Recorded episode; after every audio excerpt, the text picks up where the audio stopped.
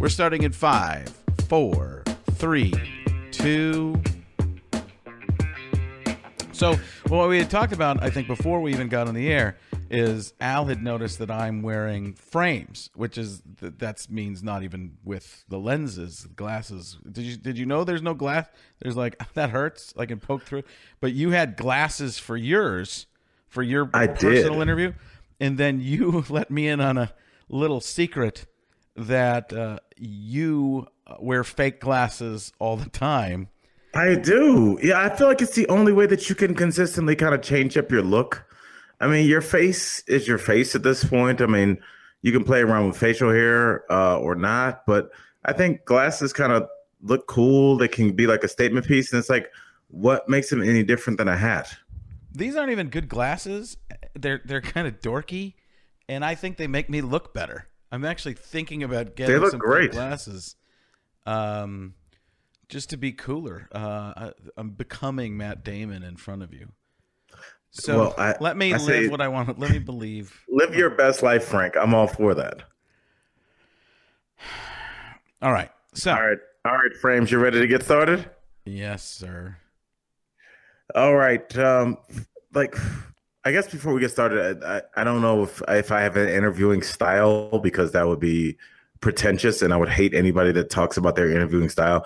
But I kind of want to jump around a little bit, just in that um, I think it keep it kind of gets you out of like linear thinking, Sure. and it kind of you know just just whatever you're thinking, just say it. Uh, Sure, Yeah. I- like- so what you're saying is you didn't like my interview of you at all. You thought it was simplistic and boring. I loved your interview because I like when I went through and like went through with you, I was just like, what a strange life I've led. Yeah, no, yeah, absolutely. By the way, can you check your microphone again? I'm wondering if it me make defaulted to the other. It may not have. I just want you to sound the best you can. Nope, we're still good. Okay, cool. So I'll stay right on top of it. Ah, there it is. Okay. That's much better. Let's just redo everything for the third time now.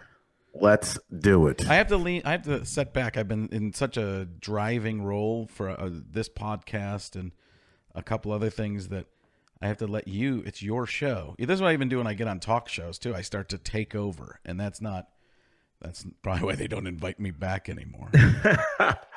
I'm all for it. All right, Frank. Well, let's get started with a random question. How did you propose to your wife?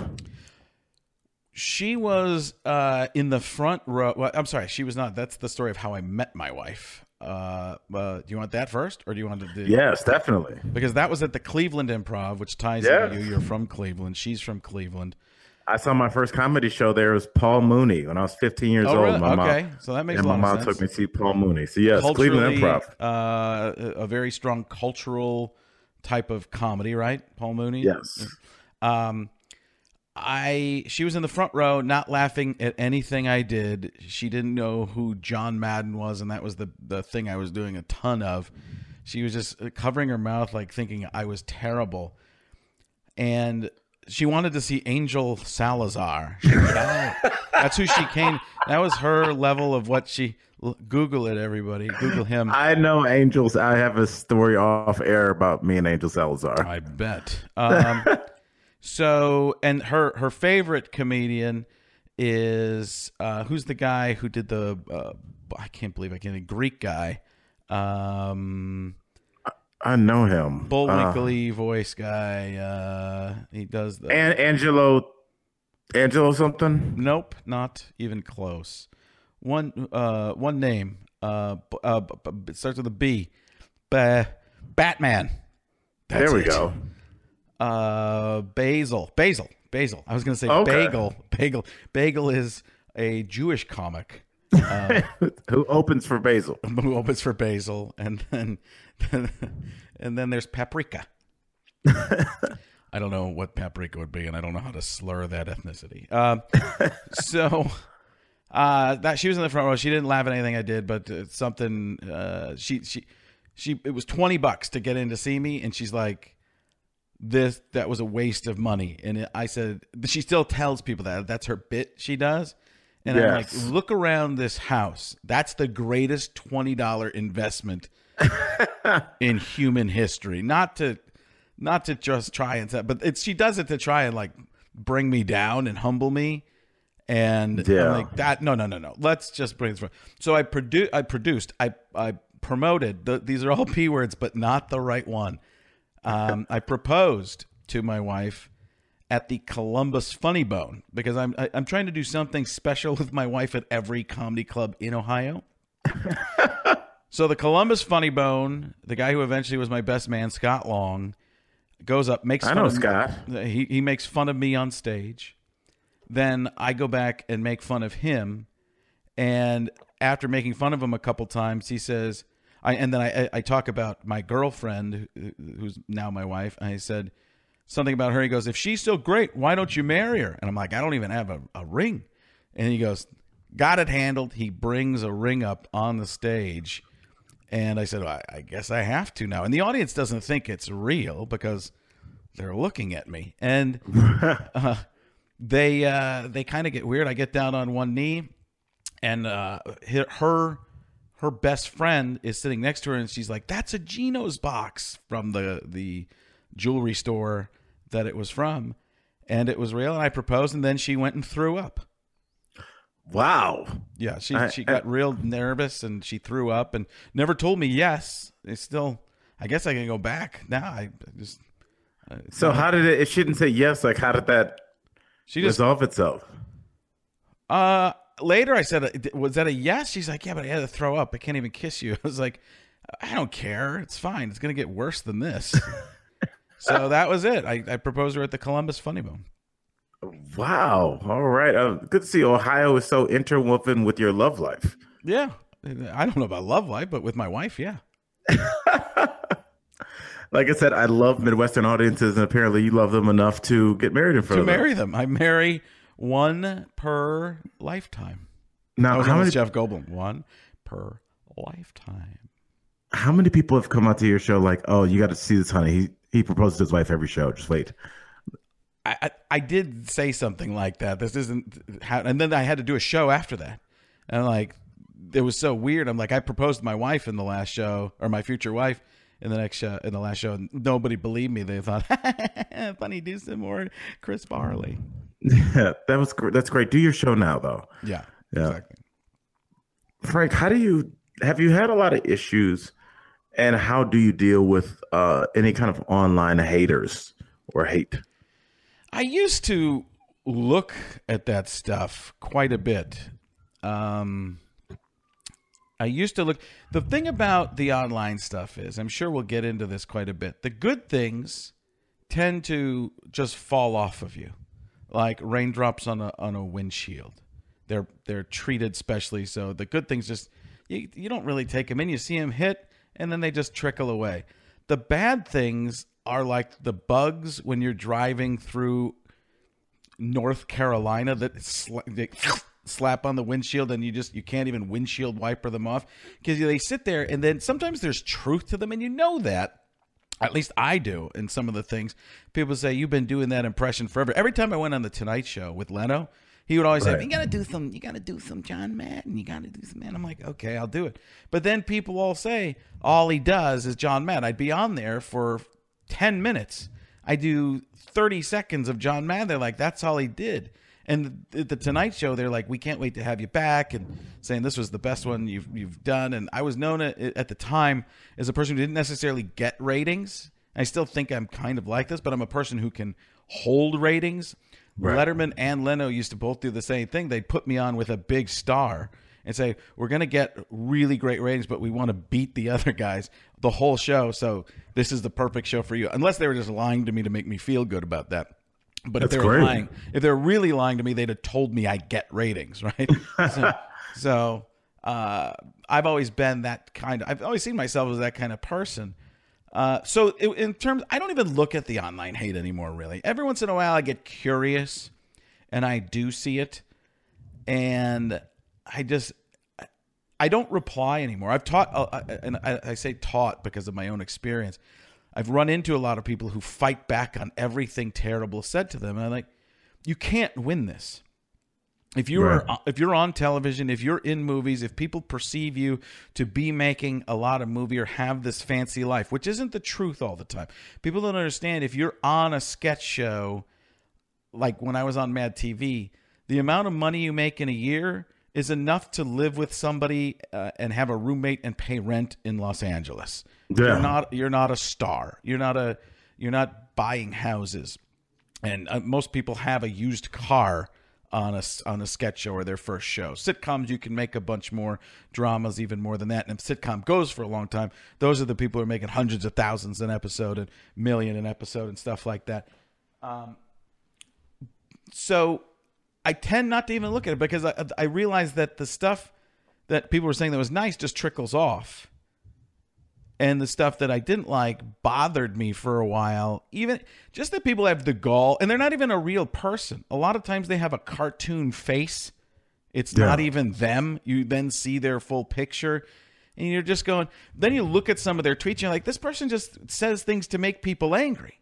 Right. You see that they've gone after a number of people just that day. Right. They just live under a bridge. They're just constantly trolling and going after people to see if they can get a rise. And it's when I realized I don't know. And sometimes I'll agree with the people. If they, if there is something, I'll be like, I know. It's just I was trying to get attention, just like you're doing now. Let's call. Exactly. That's the problem I have with social media in general. I realized I was only saying angry things on social media to get tons of likes and um, retweets because I could any sporting event because of people who knew me, I could go on say snarky things and get two, three, four, five hundred retweets, especially Right. during a Sunday night football game or something like. that. And I found that's what I was doing all the time. I was just trying to build my Twitter feed by being a jerk, and it, it bled over into life. And I was like saying mean things to people all the time or thinking them like I don't want to do this anymore. So I really backed off of it and that's just the way more Twitter is. I've been, I need to get more into Instagram with the show and everything else I'm doing. I'm going to get more into the Instagram life, uh, to which I've heard is not as snarky and more, but it still feels like, hey, look at me all the time. Very much so. I mean, Instagram is kind of, I've always had this theory, and I want to know your thoughts on it. I think for people that are not in entertainment, especially in the kind of entertainment that we are, where like literally people clap after we're done with our job, Frank. Think about how crazy it is. People clap when you're done at work. No, no, no. So everything I do, I'll take out the the trash here, and my wife Just just gives yeah, I around. drop- and she gets the kids. She's like, Joey, Juliet, get over here. Dad did something.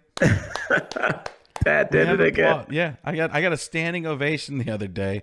He's bringing in the recycling bin. unclogging a toilet.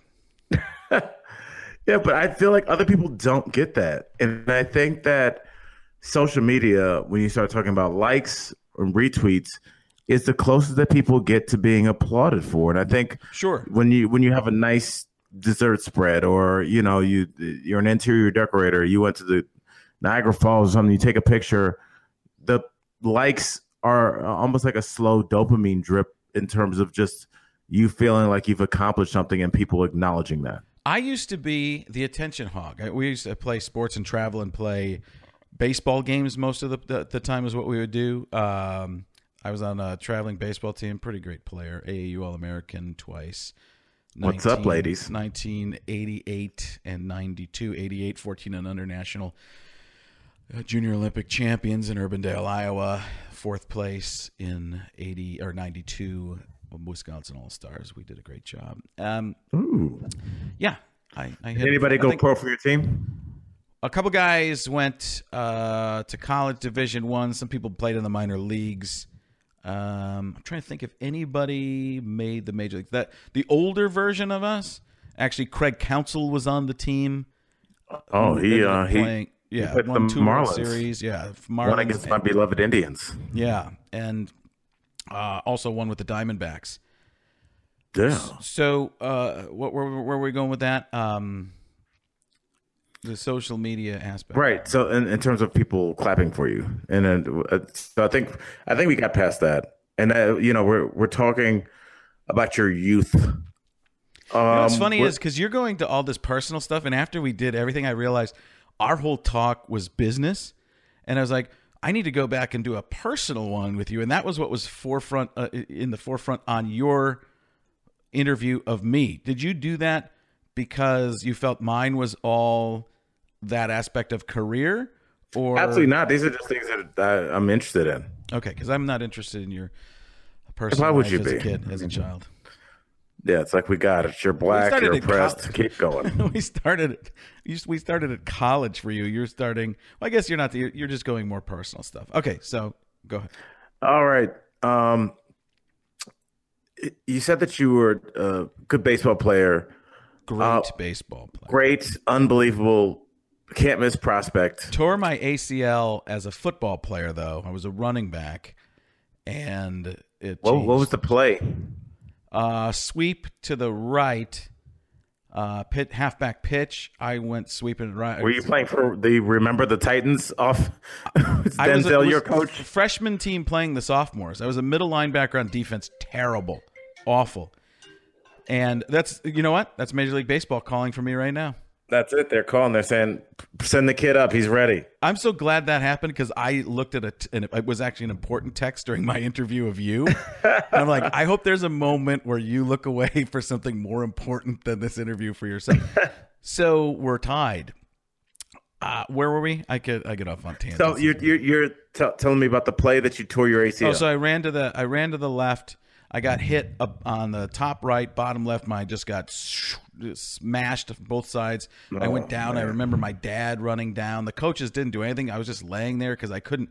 I had that numb feeling in my leg, yeah. and I went and um, went to the doctor. Ended up.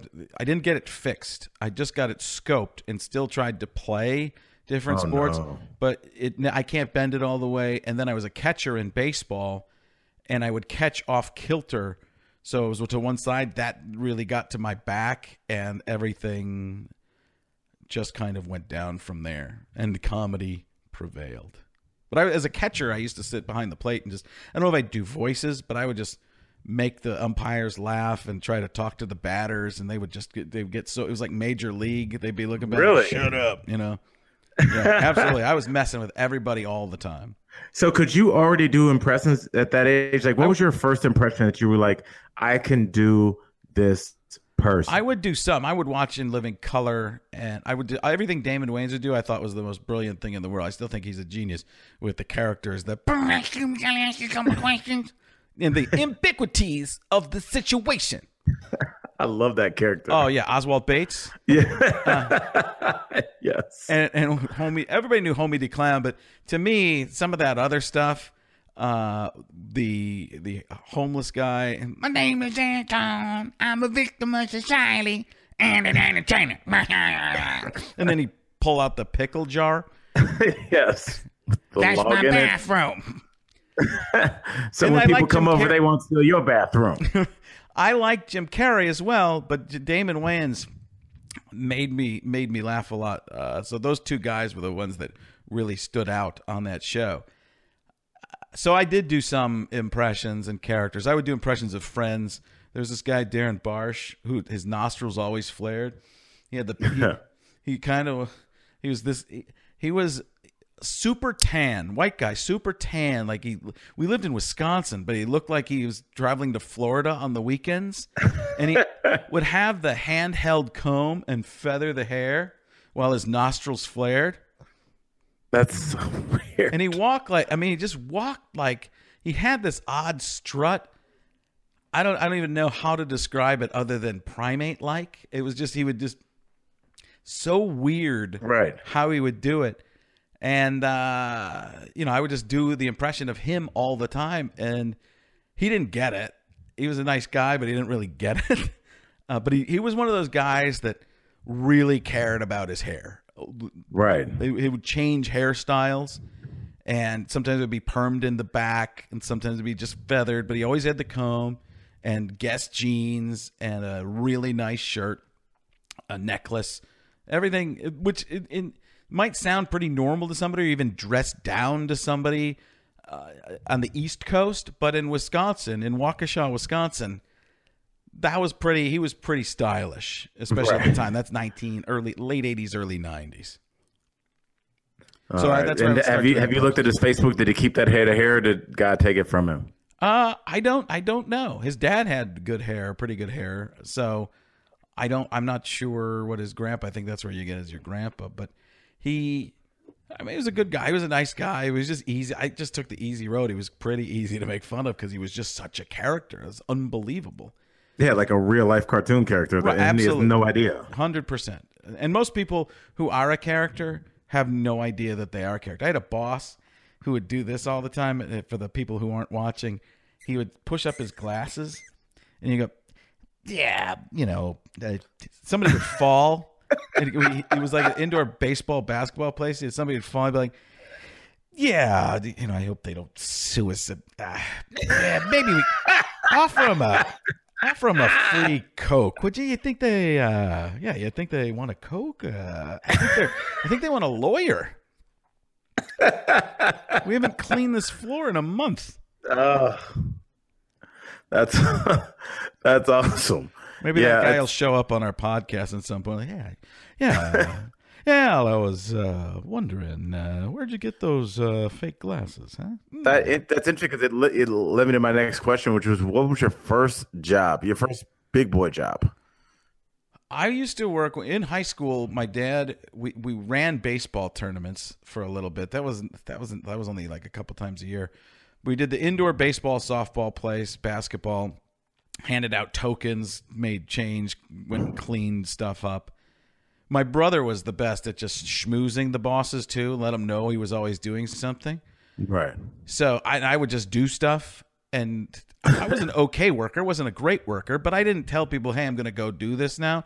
I would just go do it. My brother Rico would be like, "Yeah, I'm going to go uh, uh, just clean up some of this, and I'm going to do that and that." And, and when my third brother was hired, my other second brother, which is the third child, my brother Terry, who helps technically with the the all this stuff, the boss said, "Yeah, is uh, he asked Rico is." Uh, is Terry like uh, you as a worker or like your brother? so I was like, like, come on, man. Uh, just because I'm not asking. Although we did do, we had to do birthday parties, and Oh, you do yeah. birthday parties for these kids, and the kids most of the time just terrible, just brutal, and they didn't listen. And sometimes there would be seven, sometimes there'd be eleven. You'd hope for a tip.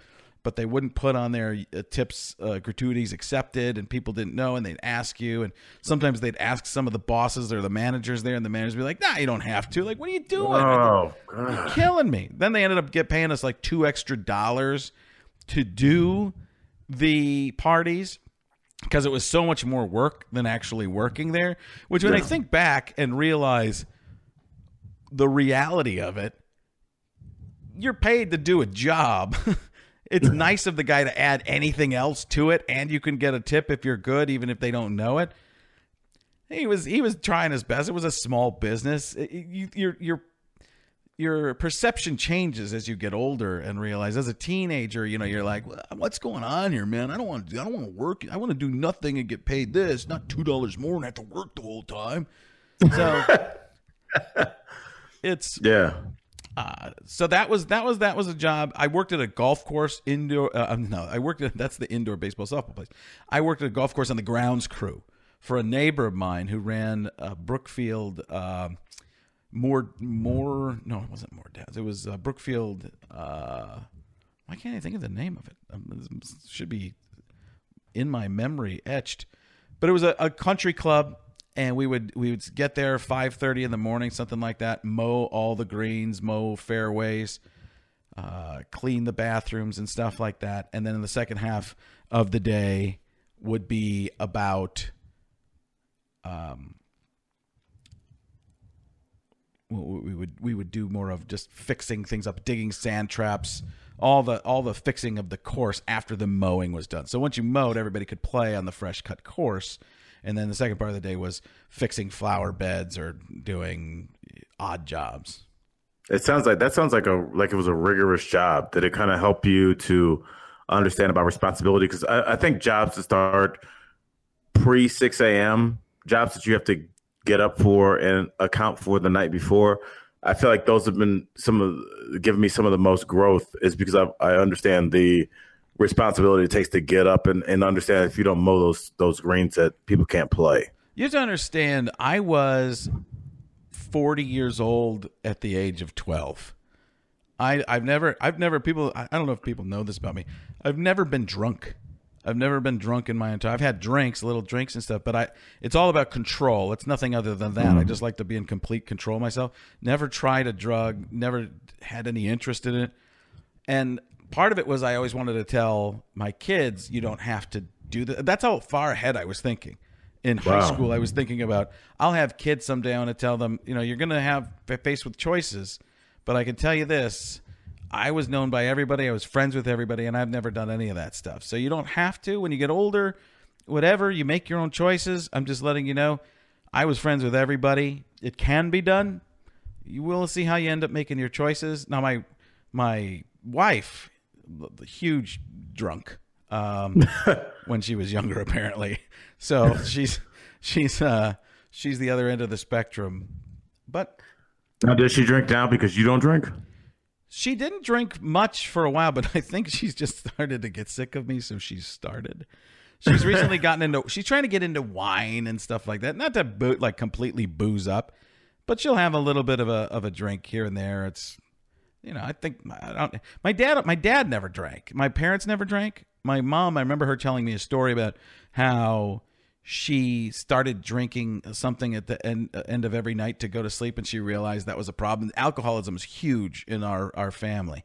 So, and my dad just never had a drink, and I always remember him having a beer, and we're like, "Dad's having a beer." He goes, "There's nothing wrong with a beer." This is the, also the same man used to go, "There's nothing wrong with getting C's. C's are good." You know, so there Love was your a- dad. th- He was, he was, he also, and I talked about this on stage the other night. What he's like, it's so funny. I want to make a full bit out of it, but he's the type of guy who gives you his softball stats whenever you see him. How you doing, Dad? Two for three, four double plays, Frank. What age group's that in? Seventy-five and under. What? How old are you? Seventy-six. You faked your birth certificate? What do you? No, you could play if you're older. What? Why is it then under then? I meant older. What do you mean? Two for three, Frank. That's all that matters. Still going.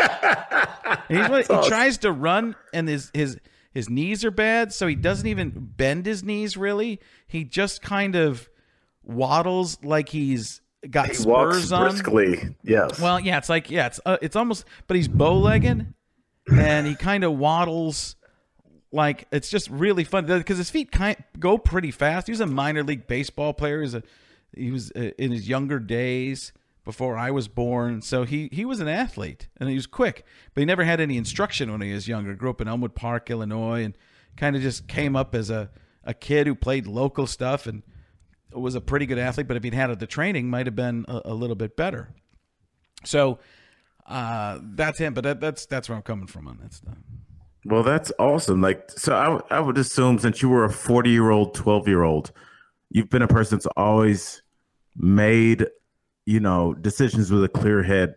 Uh, would you say that there's any major regrets that you have this far after a successful career, successful family life? Is there one thing in your life you were you like, damn it, I should have invested in Google? Is there anything? Well, there's plenty of things I've done in not only comedy but entertainment. I've passed on a lot of things to spend time with my family. And I don't have any regret of that. So I don't want that to say in terms of career things, I think I could have done a lot of other things. I'm actually glad that I I chose like the first time I was ever asked to be on the Tonight Show as a guest, not even as a stand-up comedian, was my daughter's birthday and I said I can't. It's my daughter's birthday and I'm in Cleveland that weekend. I, I wish I could, but I can't do it. And I always just figured, you know, it's something else will come along. And Right. Most of the time it did. And when I was trying to do everything all the time, I was in a you you know what it's like being in this entertainment industry. And it's probably like this in a lot of businesses. When you're out there you're just trying to get the next thing. Even while you're on something people are trying to get something else. They might be on a tv show but they're also trying to be on a netflix show because you can do that you can be on both at the same time or be in a movie and it just feels like when you're in la you just feel people trying to they're going from meeting to meeting to meeting trying to get and i just had to step away from that because i i just never felt great about it. I just felt like I can be happy doing what I'm doing and spending time with my family. I kind of choose my hours. So Right. I don't I wouldn't call that a regret in any way shape or form. Uh I in terms of career, sure, but I I couldn't. If I went away and I didn't spend enough time with my kids, that would be the the real regret. And I, I do wish that I'd taken more chances. If there's one regret that I have in terms of comedy, and it it works for me and against me that people know me as the guy who's clean with all the comedy, but it's Right. it's not even hundred percent me because I am kind of I can you know me from behind the scenes and we're kind of getting into that here where it's not just the easy. I'm a lot edgier in person than I am on anything you have ever seen me do on television, really I'd agree with that. and it's hard for people to see that. Although I was, I, I, I hadn't been on stage for a couple of months really, other than going up on stage with Dana Carvey and doing Choppin' Broccoli in different voices with them like a few weeks ago, which to me is all like when I can do something like that, I'm like, this is surreal. I never believed Yes. I'd be here. Um, but I did. I, I mentioned Bill Cosby, and there's a joke I do. I'm trying to make a point. Ten years ago, if I'd have said the name Bill Cosby, everybody in this room would be like, "Ooh, I I hope he's going to do Bill Cosby." And if I said Bill Cosby now, everybody in this room's like, "Oh, I hope he's not going to do Bill Cosby." But everybody, like not everybody, but a ton of people started going, "Do it, do it, do Bill Cosby." It's like, really? That's that that was something different for me, and it almost made me think, "Hey, you know what? Maybe." Uh, and not that that's good or bad or, or anything, just different. Because my my normal quote unquote audience probably wouldn't go for that. And I've I've I've been I've I've always wanted to, to have a, a more diverse audience.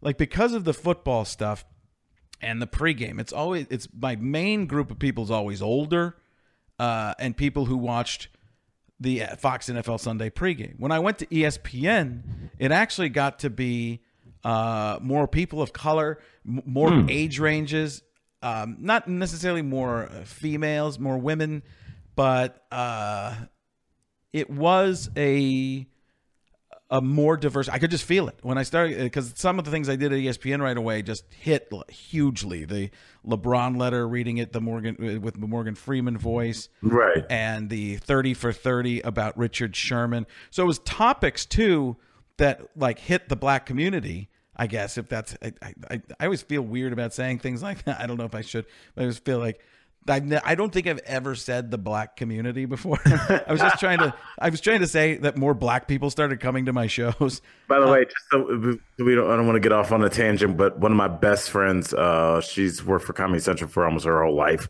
and uh, just a lover dealer. And she, uh, she, her, both her parents are just two white people from Vermont, and she said, like when she got home from college, like 10, 15 years ago, her mom and her dad sat her down at the at the kitchen table and said. Um, where exactly is the hip hop community? they, they thought Like it was like Chinatown. like it was a place to go to. But she was like they were so serious and so sincere. She like couldn't even like make fun. She was just like I would my son my son does that like he would tell like you know where uh, Koreatown is? And then the uh, little Italian uh, neighborhood? It's right in between there. That's where the hip hop so you could miss it if you turn your head. My my son tried to convince his grandma my my mother-in-law that he went to lunch with Kim Jong Un the other day. And she's like he keeps talking about this Kim young man. Do you know who he is? He's messing with you. He's messing ah with it's a ball buster. Oh, he's brutal. i love it. He's brutal. And that was, the that was one of the reasons I didn't swear and want to do anything that was swears. I didn't want to do it because of my kids. And now I just hear my kids talk like filthy. Like it's unbelievable because they're playing online video games and they're around their friends that all swear. And I'm like, it would have no effect on them if I'd have set myself up as this person. But I, you know what? Here's here's another thing that I think I made a good decision on this now, especially. There was a show that somebody came to me. It was a serious show on Showtime or something like that, and it was a character that they wanted me to say the N word. And it was Wow. it was a, and I I don't know if it ended up being in there, but it was a guy who said the N word. It was in the character. But I told my agent manager, "Go, I don't want to be the N word guy. I don't want to be the guy. I don't want anybody to have video of me saying this because I Oh, think I know how terrible. Even if it is what it is, and it fits in the show, that was maybe eight years ago or something. I'm like, I can't. I don't. I'm not doing the audition. I'm like, I'm not even going to read this audition. I don't care what it is. It's it's just wrong for somebody like I just I, I'm out. And they're like, really? That that- they really want to see you. I'm like, I really don't want to do it. I don't Yeah. want to even be. It's just it's okay. I have no problem. I understand that it's set in back in time, but uh, doesn't just not interested at all. And So- I mean, think about how nervous you would be now in in, in the, somebody the- that in a political ad, even though I'm not running for office. Right, or just somebody took that out of context. I mean, just airing things. I always said that comedians we are the first to be attacked because anything that we say in, in like in context during a show, if you take it out of context and put it in print, it looks Well, horrible. remember, remember too. I'm the guy who did the Charles Barkley impression. Whether I was white while doing it, I'm like, I can't. No way. I go. You add all this stuff together, and I, I it's not. I don't want to be that. I can't. No, thank you. I appreciate them thinking of me. I guess for this, it was totally. It was like it was a against type kind of character. And that's what they wanted me for because I was known as this nice guy, and they thought this is. And like, it's great. Can they do it without that? And it's like, it's it is what it is. I was like, it's a big director. I'm like, all right, I'm sorry. I, I really appreciate it, but I, I just no, not not gonna do it. And there there have been other reasons I haven't done other auditions too that weren't as uh, important or interesting or whatever that that because sometimes I'm just scared and don't even know. Like before I started taking acting classes, I had no idea how to act for real, and I thought I did. Kind of. I, I actually Right. I don't really think I knew, and that's why I didn't want to do any auditions. Then I started to learn about acting for real and doing auditions. I'm like, thank God I didn't do any of those auditions because I would have been awful because I was doing everything wrong. Yeah, there's there's a way to audition for. I mean, I've only acted in one thing. I mean, the comics and actors are totally different until you take the classes and become an actor, which I I am not. You you don't know if you can learn to be yourself and they want you to play you. That's one thing, but it's another thing to try and be somebody else and just be natural and lines that are already known. The thing about acting is you have to pretend like you're just coming up with the line right now. And the way we talk, the way people think acting is, is that you hang on uh, uh, uh, a certain word. Like it's almost like you're stuttering into a word. You don't do that. Right. You you don't speak in full sentences. Most of the time we pause in odd places like I just did there. It's that kind of stuff happens. Other and the other thing is you don't realize the words aren't always what you mean. Like you can really care about somebody and say I hate you and it means I love you. So right. That's it's- interesting. It's learning all that. It's the subtext of whatever you're saying, which can happen in a stand-up routine, um, which I, I've never called a stand-up routine a stand-up routine. You don't call them comedy skits. no when they when people in the black community are doing their comedy skit routines. I'm just I'm coming up with vocabulary uh, improvisations that aren't quite me for real, like that one. I like the word vocabularic. Ah, that's Stephen A. Smith coming through. Vocabulary consultations. Can you tell me your worst audition? The worst audition. Um, Because it seems like you've gone. You're the kind of person that goes into auditions pretty well prepared. no, I was never prepared. That was the problem. Is I I couldn't memorize stuff, and I didn't. I would go in and just do impressions, and I would always get offered deals, like uh, all encompassing development deals to develop something for me because I'd go in and do a bunch of impressions and voices and just talk to network executives like they were just regular people, which very few people do. They get really nervous around them apparently. I just go, "Hey, what's up? How you're you're the boss? Cool." And they're like, they, they're like, you can be calm in this situation because they're used to people just tensing up, and this is their whole life. And I just, ah, whatever. I, I've made so many people mad too that it's, what am I gonna do? Uh, If you, Right. you- you take me with what I am, or just get rid of me, I'm not gonna, I'm not gonna reek of desperation here. I I got really sick of auditions very early on because I would always go in and I'd see who else they were going to have in there. And I was like, you know, the third or fourth fat guy that they. like, well, no, you're giving that to Jack Black. If he turns it down, uh, this, you know, somebody else's take. It's like when I first went to LA and would see Harland Williams, Dane Cook, Craig Anton, and three other guys that look like they are all brothers. That they, they all look like they came from the the same uh, sperm and egg. That you're you're going. "What- th- th- th- This is like obviously a type. Why why? What's going on? Why am I even in this group? And then the You're there to shake it up. yeah, the, which is nothing other than they want space in between the guys that look the same. That's really all it is. Like so they can d- differentiate people a little bit more. Um, but I, I'm trying to think. Oh, it was a commercial audition, and it was just so because they wanted me to improvise for this computer audition, right? And I'm like, and I've been told by other people who've done a lot of. This is when I first started. I've been told by a lot of people that they do improv and have you do that stuff at the commercials, but then they just end up using it in the And not Like, and not, you. Yeah. Right. And I'm not writing your commercial for. I'm going to do the lines you want. I might add a little something to make it mine if you want that. But I'm not just going to sit at a table and improvise a commercial. That means you haven't written the commercial. And that's exactly the kind of, what it is. and that's the kind of stuff that I wouldn't deal with. And, and I called my agent. I go, you know, I'm on a show right now. I don't need to be groveling to people. And I told them, I go, listen, I don't want to do uh, this. I, I'm not an improv guy. I apologize. I'm in the wrong place. And I just said, thank you very much for having me. And I left and I got a call back for it. I didn't go, but they called me back after I said, I don't want to do this. Like, that's how messed up Hollywood is. And when I was there, and I, I just learned. I, another embarrassing one was probably I went in for some big movie, like a real movie, like a, a serious kind of film.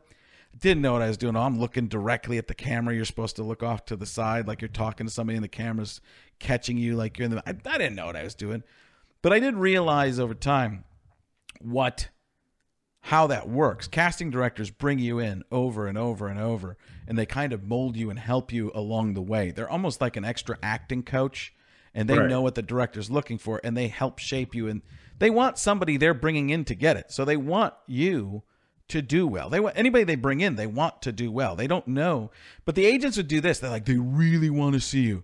I'd get there and they'd be like, who are you? Like, what? And I'd call my agents. I'd be like, why? Well, they're like, they really wanted to see it. I go, they didn't know who I was. It was almost like, why are you here? Are you changing out the trash liner? It's like you're lying to. Don't lie to me because they knew I didn't want to go if they didn't really want to see me because I didn't know what I was doing. So that that's I do wish. Here's my, here's the regret in terms of that. I wish I'd taken acting classes earlier and learned to do that kind of. Stuff. I'd never been on stage doing a sketch before I was on a sketch TV show. I'd only Wow. done stand up. Wow. So I'd only done stand up for a couple of years, maybe three years, and I was on a TV show shooting and didn't know. I would do the impressions, but I'd do mostly the voices. Right. The the it was just the voice. When I first started doing stand up, it was just hitting a voice, whether it was a a caricature voice or trying to nail it dead on. I didn't walk like the person. I didn't try to become everything that person is, and I had to learn to do that. And once I did, I got way better and more known for that. But at the beginning, it was just kind of doing voices. Interesting. I oh, I know I got another bad uh, another one that um was auditioning over at Nickelodeon for some type of cartoon work and I was just reading it off the page. I just just terrible, no acting skill whatsoever. And the person like, but can you read it like you're you're actually doing it? I was like, I thought I was. I I didn't. What does it sound like? She's like, it sounds like you're reading it. I go, I am reading it. I've only been in LA for a week, and I, I got all these meetings because I do some impressions. And I'm really, I, what are you looking for? And then What did basically, she want? just decent acting. It- it- she was right. I was terrible. I mean, I'm not. I, I I'm very honest about stuff. Like even where I am in career moments and, and times, and I'm in a big transition period here myself, trying to figure out how can I kind of reinvent myself and still do some of the same stuff, the same type of stuff I was doing, but I don't want to just be the impression guy. So Right. it takes time and you have to build it and you have to get people to see you and and learn and get them to know that you can do other stuff and that just doesn't happen like that. When adam sandler does like a semi-serious role in something the first time he did people like nah no way. And now they start to go he's actually pretty good in that. Jim Yeah. carrey too. When jim carrey first started doing serious roles they're like no nah, i don't buy it. And then you get a couple more and he was such a big movie star at the time he started doing it, it's hard because people get something in their mind of what you are, who you are, and then you try to do something different, and they're like, "Eh, I don't see you being that guy." And I'm like, "But why not? We're all actors. Well, you're the guy who does the voices." I'm like, "Well, I'm doing a one voice right now." They're like, "Well, we just see you as somebody different." Well, all right, Frank. I got one more question for you. Um, obviously, your kids are getting a little older. When your kids are out of the house, what then?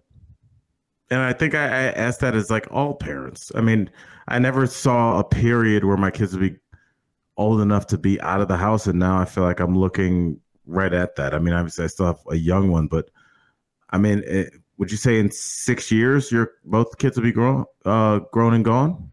Uh, daughter is in seventh grade, so f- yeah, five to six years. Uh, I don't know. I don't. I don't ever think that far. I've never thought that far. I've never. I, I when all I wanted to do in entertainment was be a guest on a talk show. I didn't want to host a talk show. I didn't want to be an actor when I first started. I wanted to be a guest on a talk show. And I got that pretty early, and then I was kind of lost for goals because I didn't know what I wanted to do. And then Oh, when oh, acting no. got in, yeah, right. It's like I've I've attained everything I and more than I thought I ever really would. I didn't know I'd really get there. Um, I'll probably do a podcast with them so I can talk to them some. Right. No, I, I don't know. I really don't know. I'll probably work some, take some trips with my wife. We have three uh, tiny little dogs. Um, they'll still be around, and if we don't have the three, there'll be somebody else who comes in eventually. I think we have a rotation.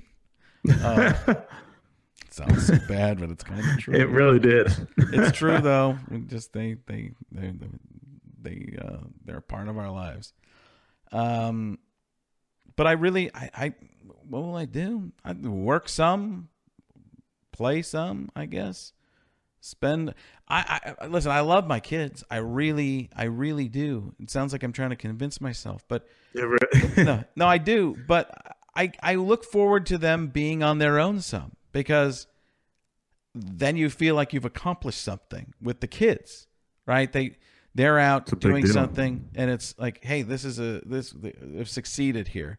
Um, but I, I don't know. I, I think it would just be working some, trying to develop as a human being. That's kind of where I'm at right now. The latest that I've been trying to do is just do a lot less judging of people. I think uh, I try to understand where people are coming from, which is a lot about what the podcast is. Uh, so I'm just trying to take that and do that every day that we do these podcasts as well. It's all part of growing. I, but other than that, I, um, write a book. there we go. Yeah, but I, I don't really want to write a book. I'm just giving you something to. I know it's like you, well, you you can always tell people I want to write a book, and then people will be like, "That's great," and then it ends that conversation. right, right. That's It's a good way to get at anything, Yeah, that's just the lead in. So dude. Well, this was awesome, man. I know It was, uh, yeah. I mean, you're just uh, you're you're a fascinating guy. local hero. Trying to get back in the national scene. Well, I'm glad you got back on stage, everybody. yeah, I was. is I was. You know how that is. Like I know we're gonna go here in a second, but it's like you you actually start to enjoy it more when you're Yeah. off stage for a while. When you're doing it every night and two, and used to be three shows on a Saturday night, and you didn't even remember if you've done a bit because you've done Oh, it twice already. You didn't know if you've done it the the third worst, show. yeah. People are super drunk, so they don't even notice. but it becomes monotonous. And when you just pick and choose your spots, it becomes a lot more fun and you actually enjoy being up there. And that's that's where I'm at right now, picking and choosing. That's why I like the small venues, going to these little clubs.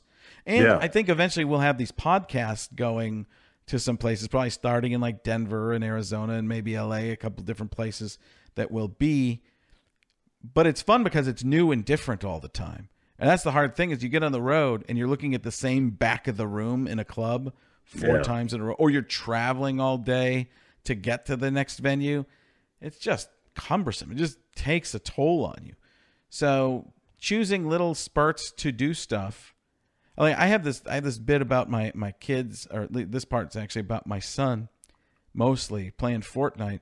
I hadn't done it for two months. It was a new bit, and when I was going through it, originally I would forget parts. I just flowed with it last night, and I didn't even think to look about what it was going to be before. I couldn't remember the whole bit, but I just flowed because I went from taking from truth in real life and Right. going and living it as I was doing it, which wasn't what my stand up used to be. But now my stand up is that if I can bring the real life and the emotion and the tie it has to me and how it actually makes me feel and how I think everybody else is feeling about it uh, in my world, that's what I'm going for. And that's what I'm I'm trying to go in this podcast. I mean, I still have trouble on the podcast and even today editing myself and saying things because I'm worried that it might come across wrong. Whereas the best comics just say it, I Right. think. And you then you end up in trouble sometimes and i'm not used to being in trouble even though i think a lot of people go get in trouble for ridiculous things. They're saying something that's actually either true or trying to be helpful taken out of context like you said and then used against them and you're saying no i'm trying to do something helpful and but that's how that's how you get it doesn't matter how funny you are anymore right? There's a lot of funny people. It's how much controversy can you get on something. And sometimes it can get to be too much like a, a kevin hart or something like that where you're in that position where you have the whole world and everybody wants to take you down. Yeah. uh, but all it can do is the, the con- controversial stuff when you're at a mid level it can bring you to the next level. Sometimes it'll bring you for the level for the, the wrong thing but then when you get out and talk about what really it's all about sometimes you end up becoming even bigger and bigger or you take the other road right? You take the other road and you just become the person who's on the wrong side and you fight and you just become that fighter person even if you don't you didn't 100% believe uh, in the beginning.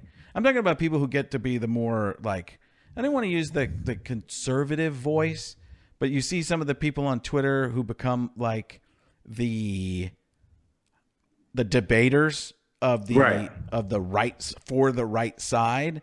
And you're going you don't some of the stuff you believe but some stuff you're going you well you're just kind of saying this because it fits along with your character right? And i've met people uh, that are are further right people that are broadcasters like that they- really believe this. But some people you could tell you're going well you're just really trying to stir the pot. That's all It's you're trying to yeah. you're trying to instigate. You don't believe this you're trying to instigate because you know it's your brand and it's going to help you more so I don't ever want to be that. I, I and I think I would rather be the person who's known as the person who's listening. And if that can help me somewhere along the way in acting, I'm, I'm I think uh, if people get me and understand who I am, it helps to cast me as opposed to the guy who does the impressions. That'd be great too. But in, in terms of even this podcast, a lot of it's just therapy, and it's Yeah. it's fun therapy. It's more. I'd agree with that. Yeah, it's it's way better than uh, the real deal. Yeah, we have a nice life, man. And with that, let's sign off, man. I love you, brother.